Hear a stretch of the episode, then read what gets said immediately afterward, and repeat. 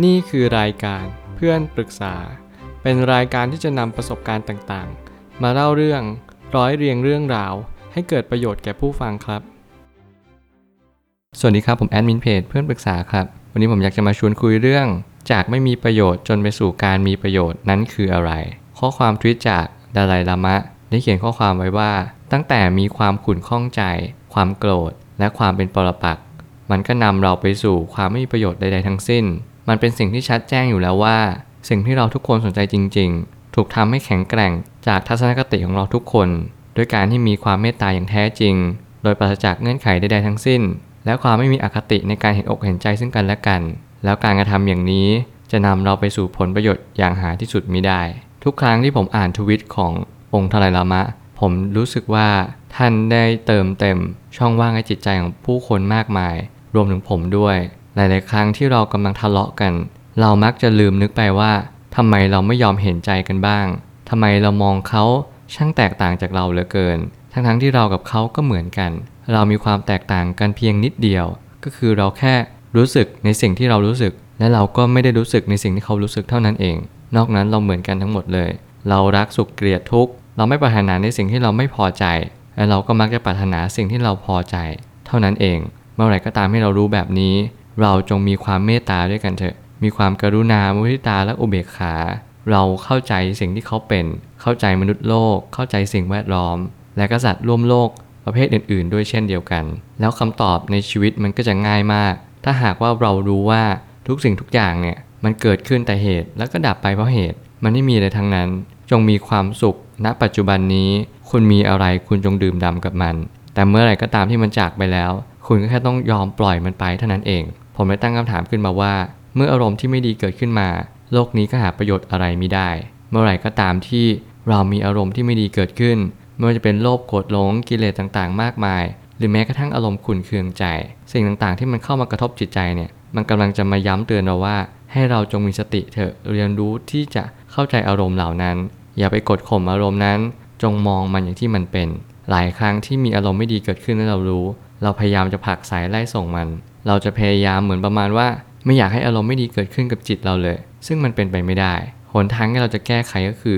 เรียนรู้ที่จะเข้าใจมันยอมรับมัน แล้วมันก็เป็นเรื่องของจิตใจที่มันเกิดขึ้นณขณะนั้น เมื่อไหร่ก็ตามที่มีเหตุการณ์มากระทบจิตเรา อารมณ์นั้นก็เป็นตัวรับรู้ของจิตนั้น ที่เราคุ้นชินกันมานานแสนนาน เท่านั้นเอง แต่เมื่ออารมณ์ที่ดีเกิดขึ้นมา โลกนี้ก็มีแต่ประโยชน์เต็มไปหมด องค์ไทยลามะท่านก็ได้เน้นย้ำว่า เมื่อไหร่ก็ตามที่มีสิ่งที่ดี โลกเหล่านี้ก็น่าอยู่ แต่ถ้าเรามองไปลึกซึ้งกว่านั้น อารมณ์ที่ดีก็จรเข้ามา เพราะเหตุการณ์ที่ไม่ดีหรือว่าดีก็แล้วแต่มากระทบจิตเดิมเรา จิตเดิมแท้เราอาจจะเป็นคนที่จิตใจดีอยู่แล้ว เราสะสม สันดาหรือนิสัยเรามาเป็นแบบนั้น เวลาที่เราจะกระทบอารมณ์ แต่ละเหตุการณ์เราก็มักจะมองในสิ่งที่ดี เราก็มักจะมองในแง่ดีกับมันเสมอ นั่นคือการสะสมและเราก็ควรจะมองมันอย่างเข้าใจ ไม่จำเป็นต้องกดข่มและไม่จำเป็นต้องลิงโลดอะไรมากมาย เขาเรียกว่าตามรู้อารมณ์ไป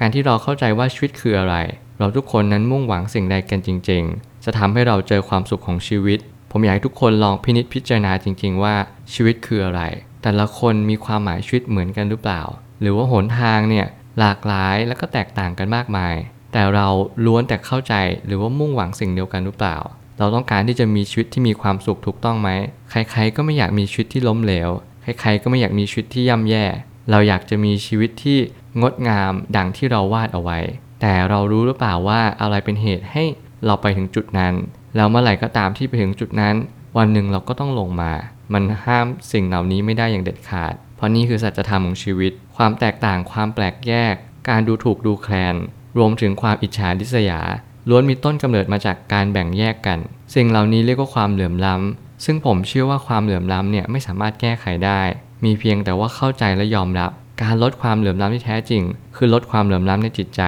เราไม่จำเป็นต้องไป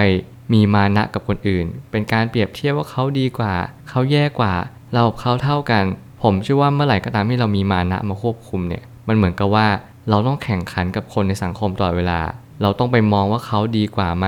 เขาจะเก่งกว่าเราหรือเปล่า เราต้องอันดับหนึ่งตลอดเวลา ซึ่งสิ่งเหล่านี้มันเป็นไปไม่ได้ วันหนึ่งอาจจะขึ้นบัลลังก์ เพราะบัลลังก์มีแค่ที่ที่เดียว แต่วันหนึ่งเราก็ต้องลงจากบัลลังก์อันนี้ก็เป็นเรื่องของธรรมชาติเช่นเดียวกัน ที่คุณไม่สามารถเปลี่ยนแปลงอะไรได้ เพียงแต่ว่าน้อมรับที่เราจะเข้าใจว่าทุกอย่างมันเหมือนกับเป็นบัลลังก์ผัดกันนั่ง สมบัติผัดกันชม มันเปลี่ยนแปลงเปลี่ยนมือกันไปตลอดเวลา มันนับครั้งไม่ถ้วนแล้ว สุดท้ายนี้เราควรเคารพในการใช้ชีวิตของกันและกัน ไม่พยายามไปตัดสินผู้คนด้วยทัศนคติด้านลบ แต่เป็นการนำทัศนคติด้านบวกมาใช้ มื่อไหร่ก็ตามที่เราเจอสถานการณ์แบบนี้ คุณจะต้องระลึกอยู่เสมอว่า การที่เราใช้ทัศนคติด้านลบเนี่ยไม่มีทางที่ทำให้ชีวิตเราดีขึ้น มันจะเป็นอย่างยิ่งที่เราจะเป็นต้องใช้ทัศนคติด้านบวก ที่เราจะน้อมนำสิ่งต่างๆ แล้วก็คิดในทางที่ดี ถ้าเรามองแบบนี้ชีวิตเราก็จะดีขึ้น ดีขึ้นตามกระบวนการความคิดของเราผมอยากให้คุณลองสังเกตดีๆว่า จิตใจเรามักจะไหลลงสู่ที่ต่ำเวลาเราเห็นภาพภาพหนึ่งในสังคม เราก็มักจะมองในภาพเดียวกัน หรือว่าเราก็มักจะมองในสิ่งเดียวกันเสมอ สมมุติเราเห็นคนที่กำลังมีความสุข คุณมั่นใจได้ยังไงว่าเขากำลังจะมีความสุขจริง ๆ แล้วในขณะที่คุณกำลังเห็นเขามีความทุกข์คุณรู้ได้ยังไงเขากำลังมีความทุกข์จริง ๆ ผมเชื่อว่าหลาย ๆ ครั้งเนี่ยมันไม่ได้ว่าเราจะไปหลอกตัวเอง แต่ให้เรามองมุมกลับกันว่า ถ้าเกิดสมมุติว่าเราอยู่ในจุดจุดนั้น ความสุขที่แท้จริงมันคืออะไร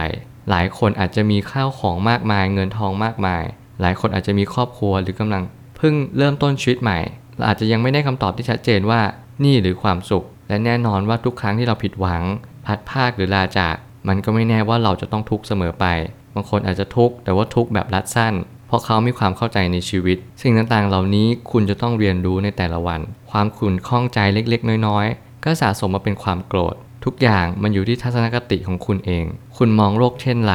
โลกก็มองคุณเช่นนั้นกลับเหมือนกัน ผมเชื่อว่าทุกปัญหาย่อมมีทางออกเสมอขอบคุณครับ รวมถึงคุณสามารถแชร์ประสบการณ์ ผ่านทาง Facebook Twitter และ YouTube และอย่าลืมติด Hashtag เพื่อนปรึกษาหรือ f r ร e n d t a l k ด้วยนะครับ